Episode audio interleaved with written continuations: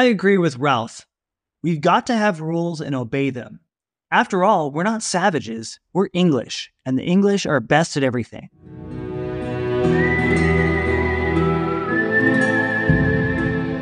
I'm Zach, I'm Bob. and this is Wheel of Genre. Wow, what a quote to open up this episode. It's a shame that John isn't here to give us his thoughts on whether the English are the best at everything. How you He's doing, got Bob? the data. Good. Very sleepy. Worked uh, 80 hours last week. How you doing, Zach? Oh my god, I'm I'm doing good. I uh, worked too many hours yesterday, and today's looking to be another ripper. We read William Golding's Lord of the Flies. My goodness. We've read lots of dystopian books, and we're reading it for the series of dystopian books. We've read some adventure stories too. And this week, I'm really interested in how does Lord of the Flies relate to dystopia? How does it relate to utopia? And does it break anything, or does it give us anything new we haven't seen before? Absolutely. And I, you know, I I've heard of this book, obviously. I think many people are assigned to read it when they're in school, maybe middle school. That seems a little well, middle It's school. maybe dark the for right middle time. school, It's dark. Oh, the kids the can't world handle sucks. Welcome to seventh grade. It. With seventh grade, where the strong eat the weak. I never read this book, though I did act in a short stage play called Lord of the Fries, like French fries, Yes, which I is know. like obviously. it was like a Kevin Smith Mallrats reimagination of what would happen if some 90s kids got dumped on an island. Cool. But but I never had that original, you know, I never had I I, just I got only the saw the Mallrats simulacrum. You got Yeah. simulacrum. this was new to me. Have you read this book before? Probably seven years ago, like it was a commuting book when I would walk to and from work in Portland and oh. walk by Henry Weinhard's. So I associated with the smell of hops. the, bre- the brewery over there. Anyway, read it a long time ago. Couldn't remember it much. I was happy to jump back into it now, and I have a lot of different opinions than I did when I read it the first time. There's a lot that I just misremembered, or that I think is culturally misremembered. But what did you think about it reading it for the first time Well, for the first time, sure. So I only had Reputation to go on and a play? and a play, but I don't remember anything about the play other than it was funny. this book was not funny. So, uh, like right off the bat, you know, you kind of have this reputation that, oh, you know, they're going to kill each other. And the marketing for the Penguin 1997 edition says on the cover, before the Hunger Games, there was Lord of the Flies, which I thought was a really interesting way of going about it. Hmm. And it kind of introduces this as a dystopian text in a way, because I think most people read The Hunger Games as a dystopian text, but I think that Lord of the Flies is less commonly seen as a dystopian text. But this kind of invents the predecessors for The Hunger Games. I think, I mean, when I read about The Hunger Games, I've never actually read it. I hope we read it in this podcast. But when I Mm. read it, I was like, oh, this is that one Japanese movie remade. Battle Royale. Battle Royale. Oh, That's so they, they so they Hmm. translated Battle Royale into English and published it as a book. Got it. I think it's kind of a creative leap and an interesting one to be like Lord of the Flies is the first Hunger Games. So Good. right off the bat, what they're doing is they're telling you that they're going to kill each other. And I also think that by setting up the fact that they hunt pigs on this island and naming Oof. a character Piggy, Piggy. to me set up a kind of like false promise in the sense of like as soon as I realized They're gonna roast Piggy. I was like, yeah, oh, so they're gonna kill and eat Piggy, which Hmm. did not happen, and I was I don't want to say disappointed, but oh my God, Zach! but but I felt I felt like we had something that we were building towards that they then pulled out from under my feet. You don't want to say disappointed, but uh, I was a little disappointed. I was a little let down. Um, I really like this comparison. The first Hunger Games. Hunger Games is excellent. We will read it soon, and the whole series. The writing is very good. I think the the most boring part is when it turns into battle royale because it's just describing action. But the Mhm. characters are incredible in that book. The writing is very high quality. But I like that people use this as an example for dystopia. I think people, teachers teach Lord of the Flies a lot to talk about society and to talk about how to create a society, like a utopia, how to make something good, and how to watch if something starts to fall apart. I think Ralph and Piggy talked a lot to each other about why are things falling apart? What's causing things to fall apart? Why are things breaking? And I think that's a good reason why it's compared to a dystopia because it starts off as a utopia, like many of our dystopians, and turns into a dystopia very quickly. Let's let's try to define dystopia because I feel like you know I, I still think there's an open question about whether this is dystopia or whether this plays in the tradition of dystopian literature, like other books we've read. Yevgeny Zamyatin's We, Mm. Ursula K. Le Guin's The Ones Who Walk Away from Omelas, et cetera, et cetera, et cetera. I'm just going to throw out something. You can you can agree or disagree. I think dystopias require the protagonist to leave their normal setting, Mhm. whether that's geographically or time wise, and whether and and maybe not just the protagonist, but the reader to leave this world and go to a different world geographically or in time where the rules are different. But I don't think it always needs to be someone an out. It's not always an outsider going in. I think often it starts as someone deeply implanted in the place and starts to wake up. If we think about Hunger Games, Katniss is in. You know, th- th- there's no other world except for the dystopia they live in. And she eventually she doesn't like it. She tells the reader she doesn't like it, but she explains to the reader how it works, and we as the reader go along with her knowing that it sucks. This is actually very true in books we've read. So Mm. Yevgeny Zamyatin's We, you have a world where there's no personal pronoun of I. And then Right. one day, one man wakes up and says, Wait, I am I. Hmm. So you're right. You're right. It doesn't require the protagonist to go anywhere, but I do think that maybe the dystopia needs the reader to be taken somewhere else. While it might seem like you could just create a book that's only newspaper headlines from today and yesterday, and you could call it a dystopia, I think that dystopian literature, like as a genre point, requires us to not be in our world. It requires us to be skewed somehow. The point of a dystopia is to exaggerate a society or build one that is already broken. How far removed it is from reality can vary, I think, dystopian to dystopian piece. I also think that the dystopia needs to exaggerate certain elements that are present within our real world society in order to be like, hey, if we keep going in this direction, Hmm. we're going to end up here and it's not going to be good. Like a warning piece. This is what you know that's what you mentioned for the giver. We Yeah. need a warning of if we continue on this path, we're going towards destruction. Do you see we, we talked about whether or not the giver really has that message. Do you feel like it's here in Lord of the Flies? I could read that message into it for sure, for sure. First off, 30 seconds, what happens in Lord of the Flies? Okay. Kids crash their plane on an island. They quickly try to institute a form of democracy i- involving a conch shell. It splits into two tribes. The, our protagonists wither away under a kind of like individualism, and then the others kind of, I wouldn't say wither away, but kind of like turn into this kind of like first semi kind of like fascist and militaristic strongman politic tribe, and then they go full like, what's the word I'm looking for? Savage. savage sure yeah yeah to to the sense of they're making they're making sacrifices to an unknown to appease an unknown beast you know they, it's really they kind of Mm. they kind of slip into the world of taboo religion sacrifice there's one word that can you know politely sum all this up and is escaping my mind right now but Chaos. chaos yeah and then of course they're rescued at the end so Mhm. to swing us on back, if you were to Yeah. ask what is the kind of marker that they're saying don't go in this direction, it seems like really it starts with their first form of government and how it kind of breaks apart. So it seems to be like a warning against the breaking down of good old fashioned institutional democracy. Or maybe that's how I'll read it in 2023. I was um so I was watching an interview, an old interview with William Golding, and he's talking about his life.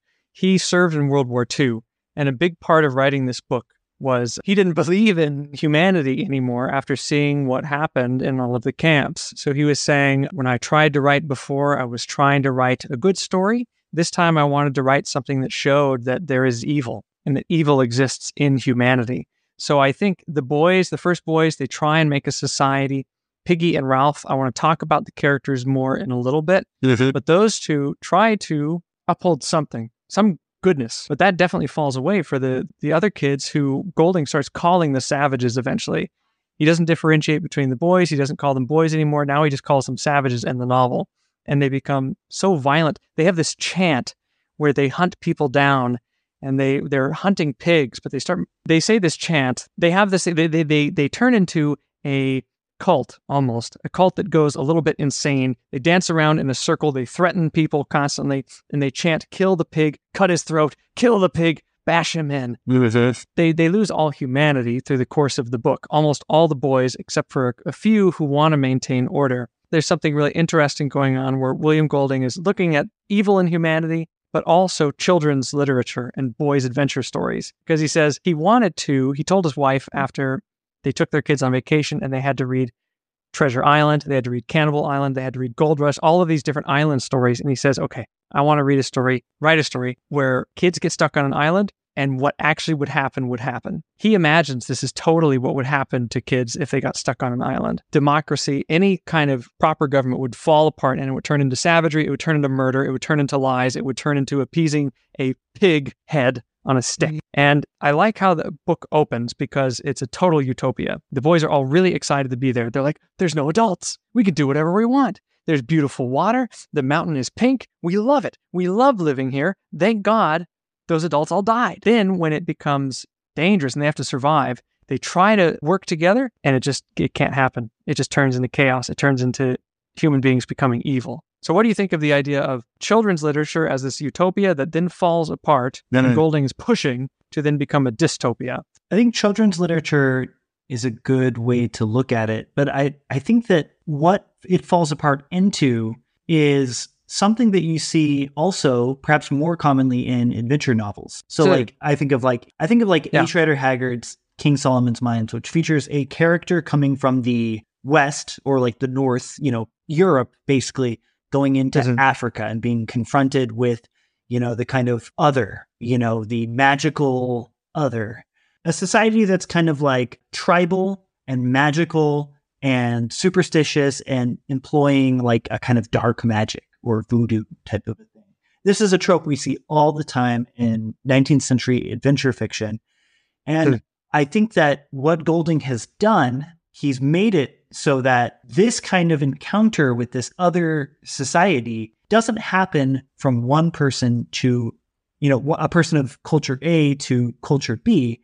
He's saying that society is hiding within us at all hmm. times, just waiting for an opportunity to come out. Golding seems to be very negative here. It's not just an other that's coming out, it's an evil that's inside these kids.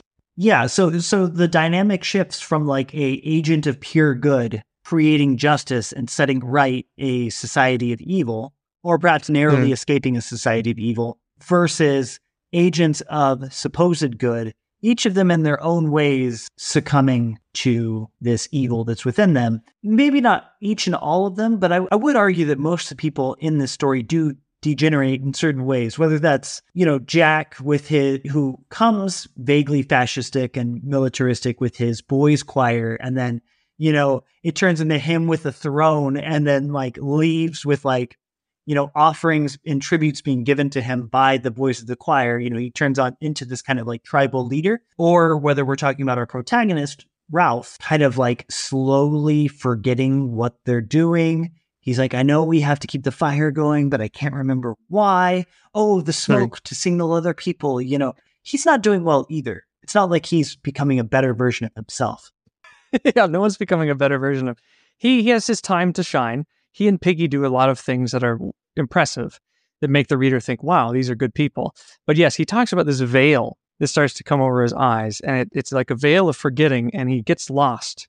And he he doesn't become often as tribal and chaotic, but he does get lost in the vagaries of what am I supposed to do? Well, the moment I thought was very interesting for the two of them is when they murder there's a, there's a character, one boy who comes down from the mountain. Everyone has been building up this beast, this beast all the time. They think this beast is going to kill them. Finally, Simon, who's been missing for a few hours, comes in out of the dark, and there's a storm brewing. They all say, "Oh my God, it's the beast! The beast!" They've been doing their dance. They're all dancing around.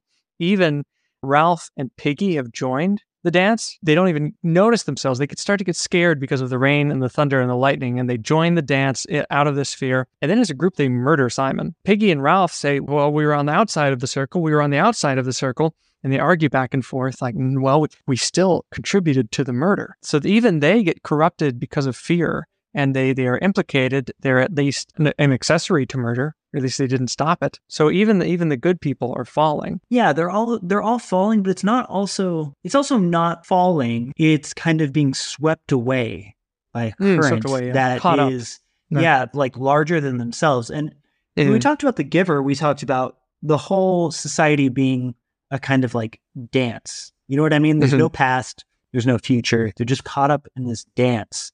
And I kind of get the sense that in a different way, when they're chanting, kill the pig, drain its blood, you know, blah, blah, blah, Mm.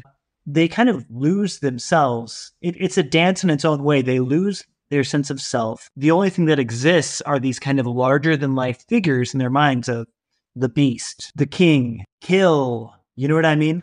And that image of the beast can transfer to different objects.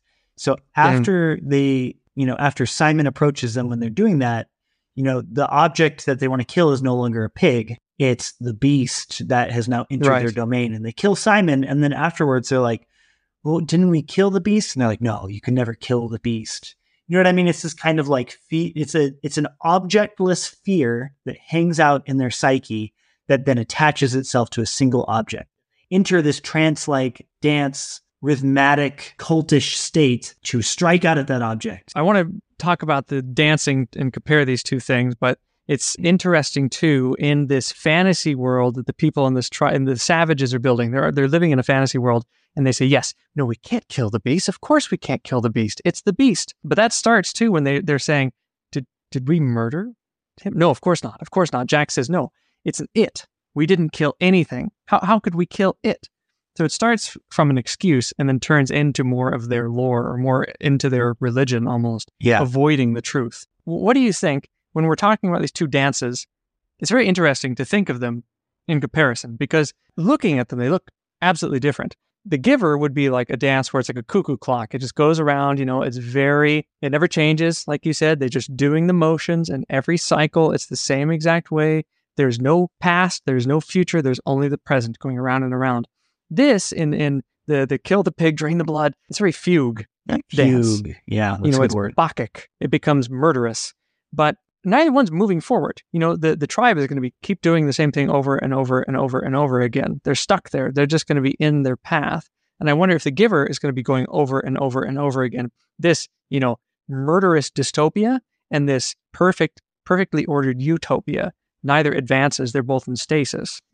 Do you think we can compare them, or are they like utopia and dystopia, or chaos and the giver as utopia? That's a really interesting point. Yeah. So, on one hand, you have order, order to the point of rigidity and like cogs cogs going And around and around one, like a clock. you have chaos, disorder. It's spinning so fast that they can never build anything. You know, Yes, there's, yeah. there's no discipline. When you have these cogs that are hyper locked in together, like the Mm. giver, there can be no history because there can be no change. When you have a story like this, there can also, in a sense, be no history because Yeah. they can't build anything. You know what I mean? Mhm. They can only try, you know, try to build huts, but they they're awful. They get knocked down. You know, there, Yeah. there's no there's no there's not enough order for them to actually They're- construct something positive. So what they do is they kind of revert to myth, and Yes, yeah. On its own doesn't change. You know what I mean? It's always there's the bad, there's the good, there's It's the eternal. Here's the conch. The conch means this. They live in a myth. The idea of not being able to build anything or building towards anything, having no progress and no purpose. There's a very simple thing that these two camps, these two boys who are both born leaders, or one wants to be a leader and is that fascist, and the other one just is a natural leader. He, he kind of leads by character, by example. He just is doing things. People say, oh, that seems like the right thing to do. The one who's doing the right thing is Ralph. Typically, he's doing the right thing. Jack is the one who forces people. He becomes kind of the king of the savages. I love the divide in the book. It's so simple.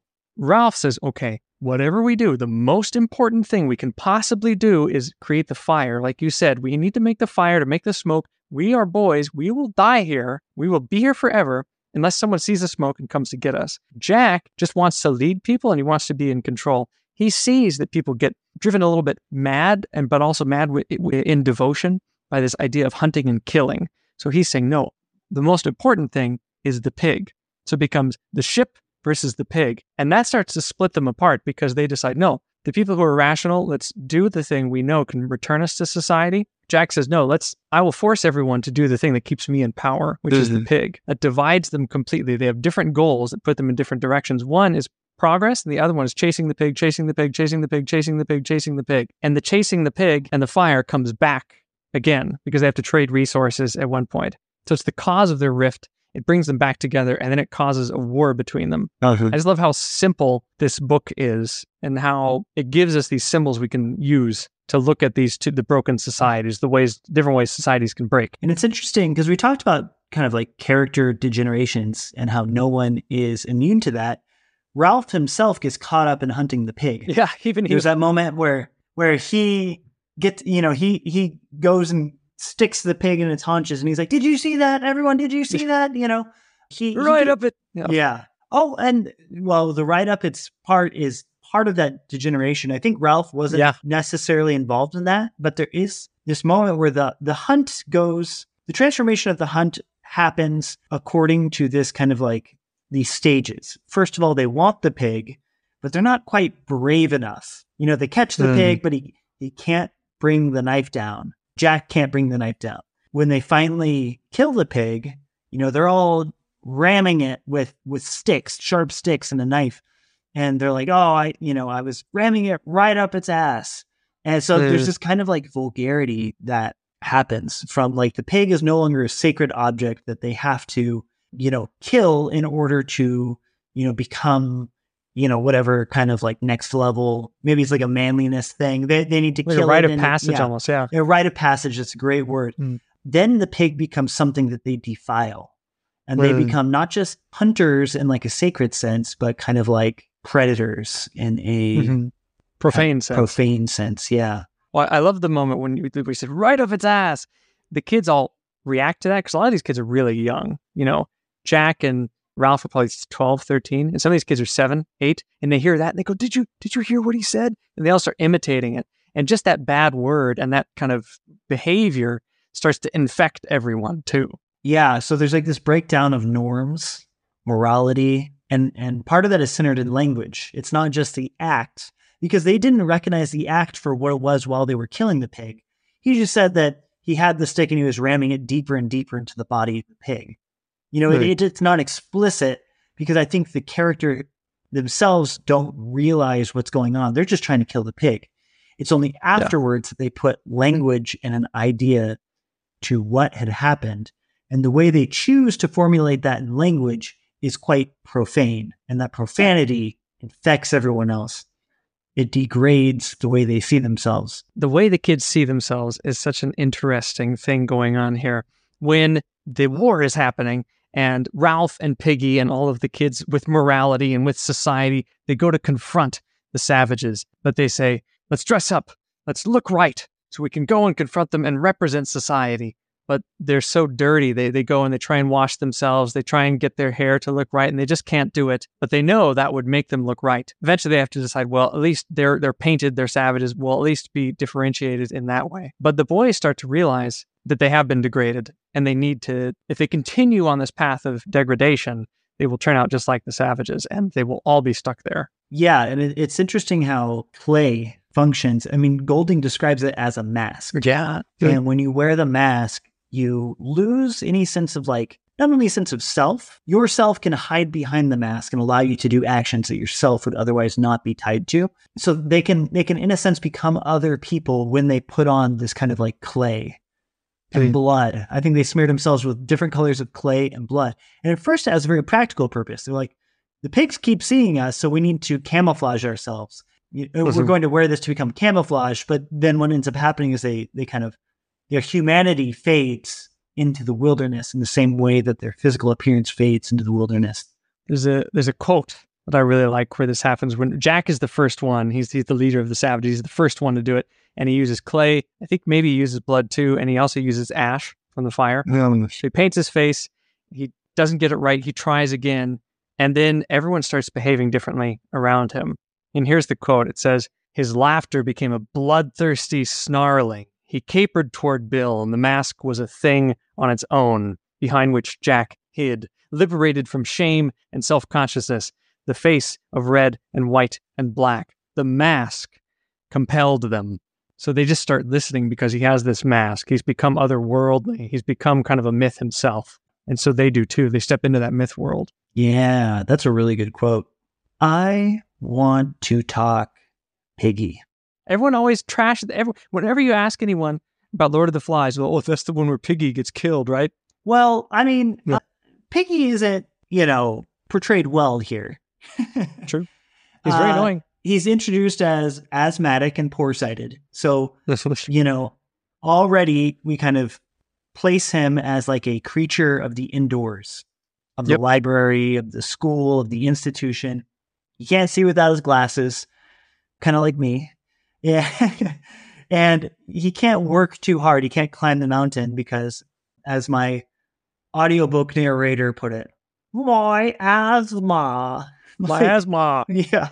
So he's kind of introduced as kind of like a less than. He's corpulent. Yeah, he, he's piggy, you know. But I think I think for me, the really defining characteristic of him is he's always seeking an outside authority for validation. Whereas like Yeah. a character like Ralph, you know, Ralph will appeal to his own rationality. We need to Mm. keep the fire going because this is what will save us. Jack will appeal to power, his own power. He's his own law. He says, I'm going to take the glasses, and what are you going to do to stop me? But Mhm. Piggy, he's always, he's always, quote, what's the grown-ups going to say? cried Piggy again. Look at him. You know, he's always wondering what the grown-ups are going to say, or he's always appealing to the conch shell in his hand. He's like, Yes. why won't they stop talking? I'm holding the conch. Piggy, I think, is my favorite character now. Ralph is the one that's the the cool guy. He's Yeah. always doing. He dives. Every he dives better than everyone else. He's stronger than everyone else. He's the best fighter. He's the hero. Lawful good. He's the one who takes the bread and closes it, twists it, puts it back where it belongs. yeah. Or no, you know, I think he might be chaotic good, and then Piggy, I think, might be lawful good. Hmm. Here's my reason why. Here's my reason Yeah, why. please. Piggy is portrayed as like a little pipsqueak. He's terrible. He's a wimp. He doesn't help. He sucks. All he says, I've got the conch. I've got the conch. They should listen to me, Ralph. Make them listen to me. But he also calls, whenever they're behaving badly, says, You guys are behaving like a bunch of kids. We can't be doing this. We need to be behaving like adults because what will the adults say if they come and see this? So it's annoying, but he's right. And without him, Ralph would be joining the dance. Maybe Yeah. not. Maybe Ralph is so naturally good, but I don't think so. I think Piggy is a voice of reason in a way, and he becomes brave eventually. He's saying, We've made a law about the conch. Remember that. Remember that. Remember that. And people refuse to remember that. He is the voice of society. At one point, he does get brave, and this is after Jack steals his glasses in the middle of the night. Piggy says, Everyone else is about to give up. Piggy says, No, I, I refuse to give up. He goes to confront Jack and he says, I'm going with him with this conch in my hands, bringing society, bringing order with him in his hands. I'm going to hold it out. Look, I'm going to say, you're stronger than I am, and you haven't got asthma. You can see, I'm going to say, with both eyes, and I don't ask for my glasses back. I, I'm not asking for a favor. I don't ask because I expect you to be a sport. I'm asking because I know what's right is right. Give me my glasses. He's trying to assert that there is law. Yeah. And I think Piggy, for another reason, is important because he's the reason they get fire. Sure. Ralph is the one who says, let's build it, but it's Piggy's glasses. When the glasses are stolen, they're not stolen just to take Piggy's sight away to make him blind. They're stolen so now the savages can make their own fire and they don't have to depend on these other people. Simon says at one point, like, Piggy does, does help us because he's the reason we have fire. We used his glasses. That's how he contributed. So, in a way, he gives this little society fire. He brings it down to them. Then it's stolen away by the savages. So, I think Piggy thematically is important. And I think his decision to say, no, we should have order, even though he's really annoying, I think he's an important character and a good character. I like this idea of redeeming Piggy as a kind of like moral good, a higher standard to which we can hold everyone against. I, I mean, when you talk about that moment where he's like, "Oh, I'm going to go there with the conch and I'm going to demand my glasses back," I, I also think that there's an element of naivete there. Yeah. which which is annoying. Well- but well, but do you need? I mean, in order to have higher ideals, do you need naivete? You know what I mean?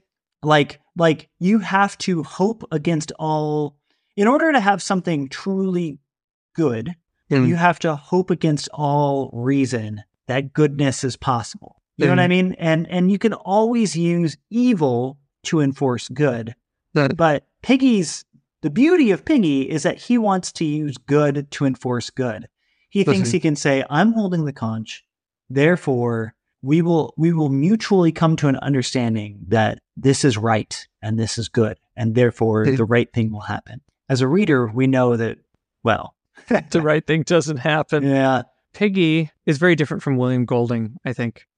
I think Golding recognizes that Piggy is unreasonable and that he is naive because he says, I've got order. We should follow order. Piggy expects these savages, the people who have given up everything, who have murdered, who no longer believe in reality and have built this fantasy world and are going to do anything to maintain it. They are the superior ones and they will kill anything that's outside of it.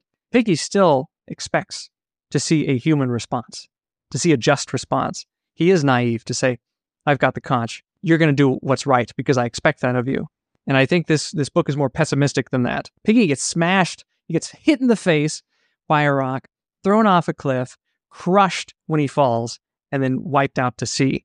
Bob, I'm really interested in the idea of whether this book is optimistic or pessimistic. I think that's a thread we should pull. Or or Piggy. I mean, we we we talked about Piggy is an optimist. However, Piggy did get the conch exploded by a flying oh, rock, fell off a cliff, bashed his head, and his Ugh. brains went out into the waves. It was a very gruesome sight.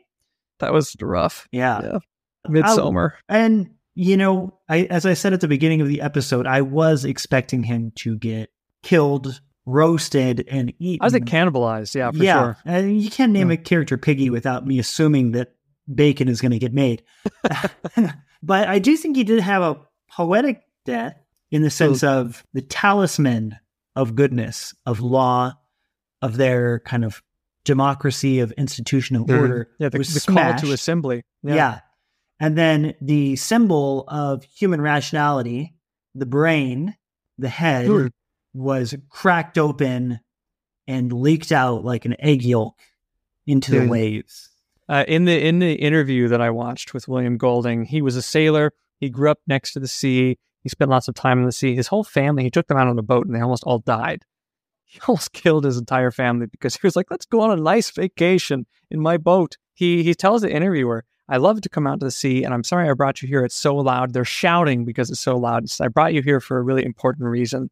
I look out at the sea." And I just watch wave come after wave come after wave. They're totally indifferent. And for humans, that's where we go every night when we sleep. It's the unconscious, or it's the irrationality. It's things that just take and take and take, or give things you never expected and you have no control over it.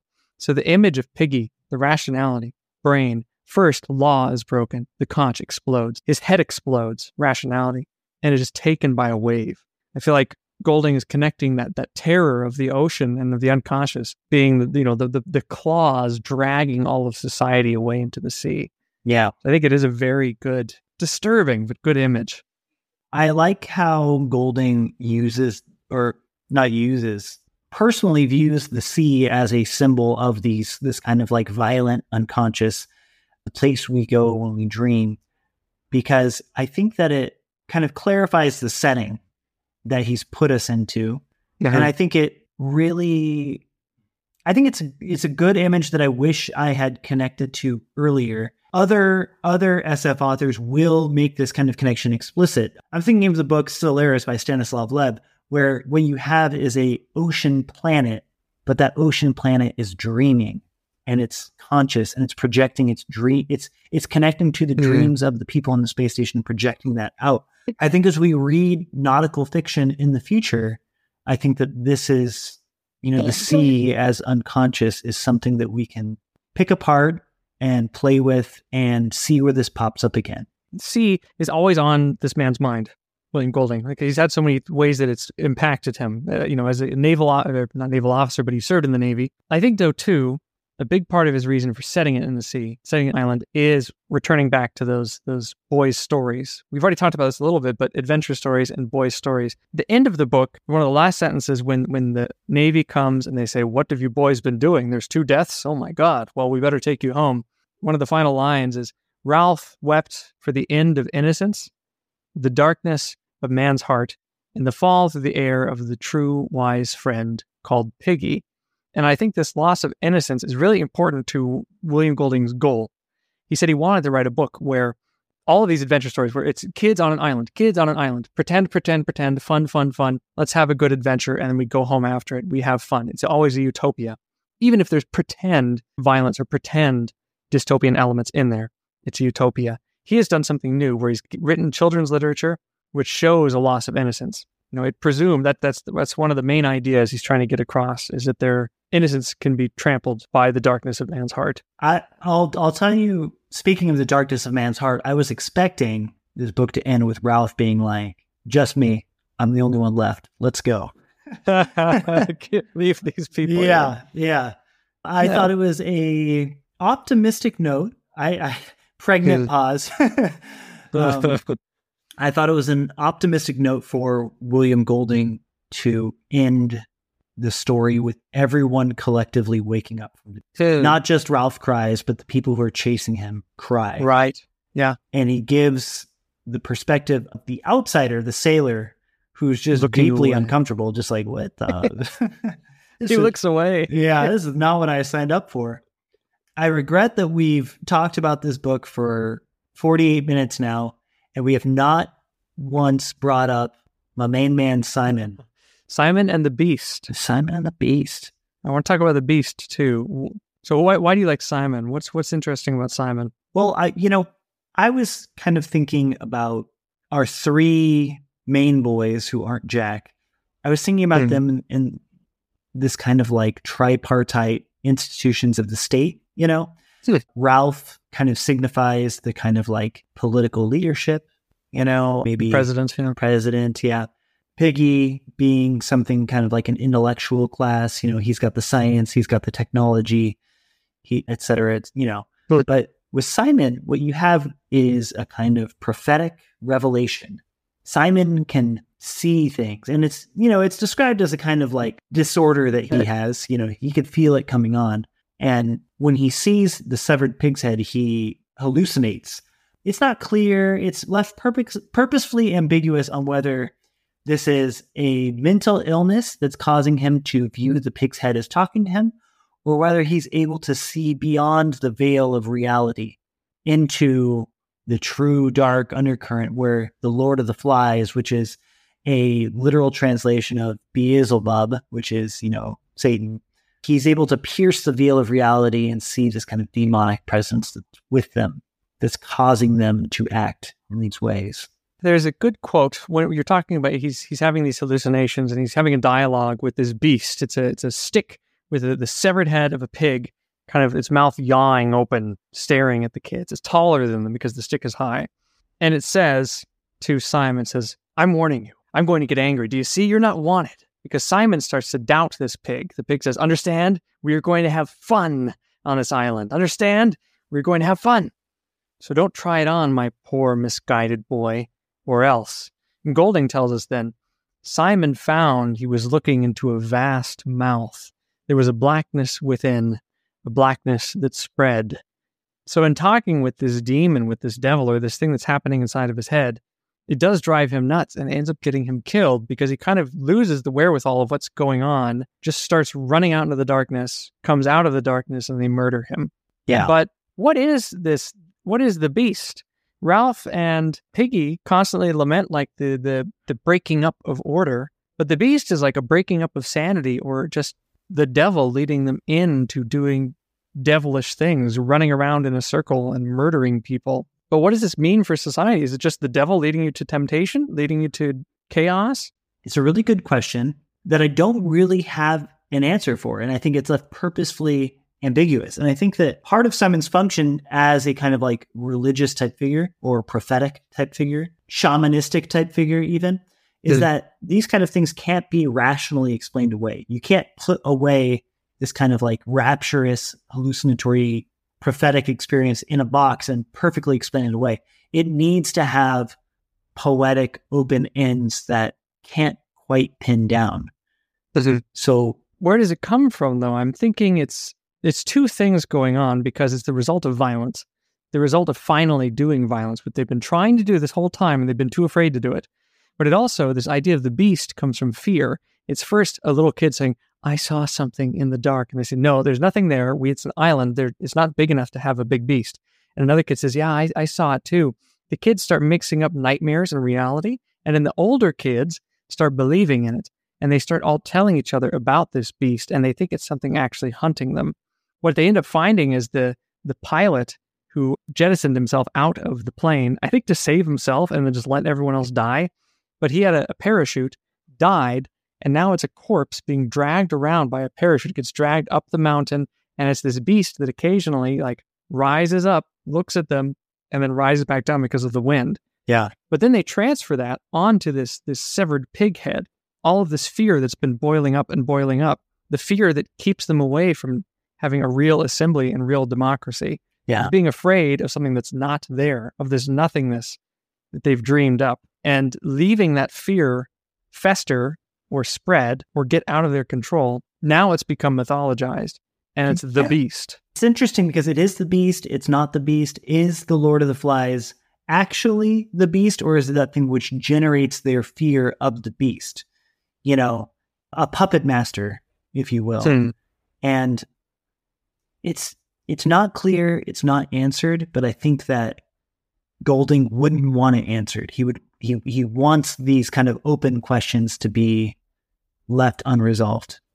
Mm, Yes, no one should answer the devil. I want to talk about one more thing just to get us set up for our next dystopian books. I think something we, we started, this- you, you started this episode very rationally, and then I took us off into the chaos like Jack and the Savages. But you started this off saying, let's think about things that define dystopian books. What do we need in this book to qualify? Is it dystopian? Is it not? I think one of the most important things that we've seen again and again and again is there's rules in a utopia. You need rules so you can stop certain behaviors that will wreck. That is pretty much all the giver is about. That in memory. It's just here's our rule. This is what happens. This is why we do it. It's because of our rule. The boys try to establish rules. And at one point, Ralph gets so frustrated. He's like, our natural instincts are not serving us anymore. I'm calling the calling an assembly, blowing the conch. Here are the new rules. And they lay out one by one by one by one what they're going to do. We have to keep the fire going at all times. We can't fight. We have to protect the little people, etc., etc. I want to see in future books how different rules work because I think a utopia needs reasonable rules. Everyone can agree on them. They're rational. They have a good reason. A dystopia, I think, either needs rules everyone knows are unreasonable, but know they should not say it because if they say it, they'll get killed. No, no, no. And that's most of 1984, and I think Hunger Games. Or B, rules everyone knows, I'm doing scare quotes, knows are unreasonable, but only the reader knows that they're bad, which would be The Giver, the beginning of 1984. We, Repent Harlequin. So I, I want to see, like, how do people understand their rules and to what degree are they rational? I think that's very important for these utopian, dystopian books. All right. On that note, we better wrap this up. Well, I'll talk to you later. Talk to you later, Zach.